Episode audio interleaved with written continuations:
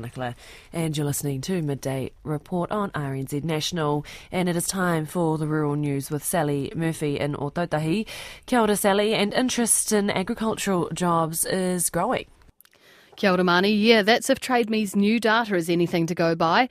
Last month, the top five most viewed jobs on the site were in the agriculture, fishing, and forestry section.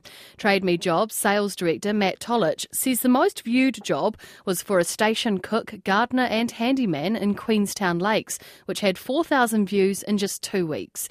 He says there's been an increase in the number of people looking for jobs in agriculture on TradeMe.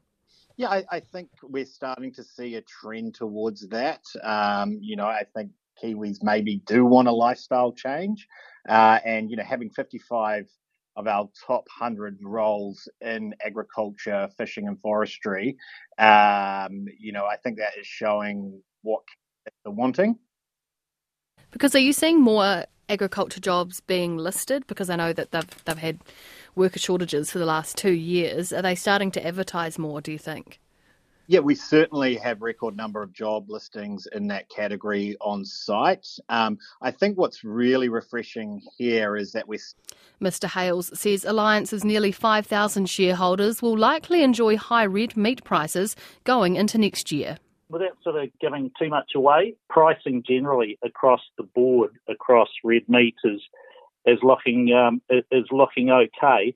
There are a few potential headwinds. I mean, you know, everybody will be familiar with the fact that you know some inflationary pressures uh, which are which are sort of growing throughout the world, and uh, we just need to be careful that due to sort of geopolitical issues going on around the world too, that there isn't, you know, some sort of a, a major correction.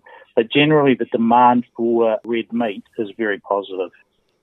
And Alliance's first meeting is next Tuesday in Feilding, with the last one taking place in Mossburn on October 18th.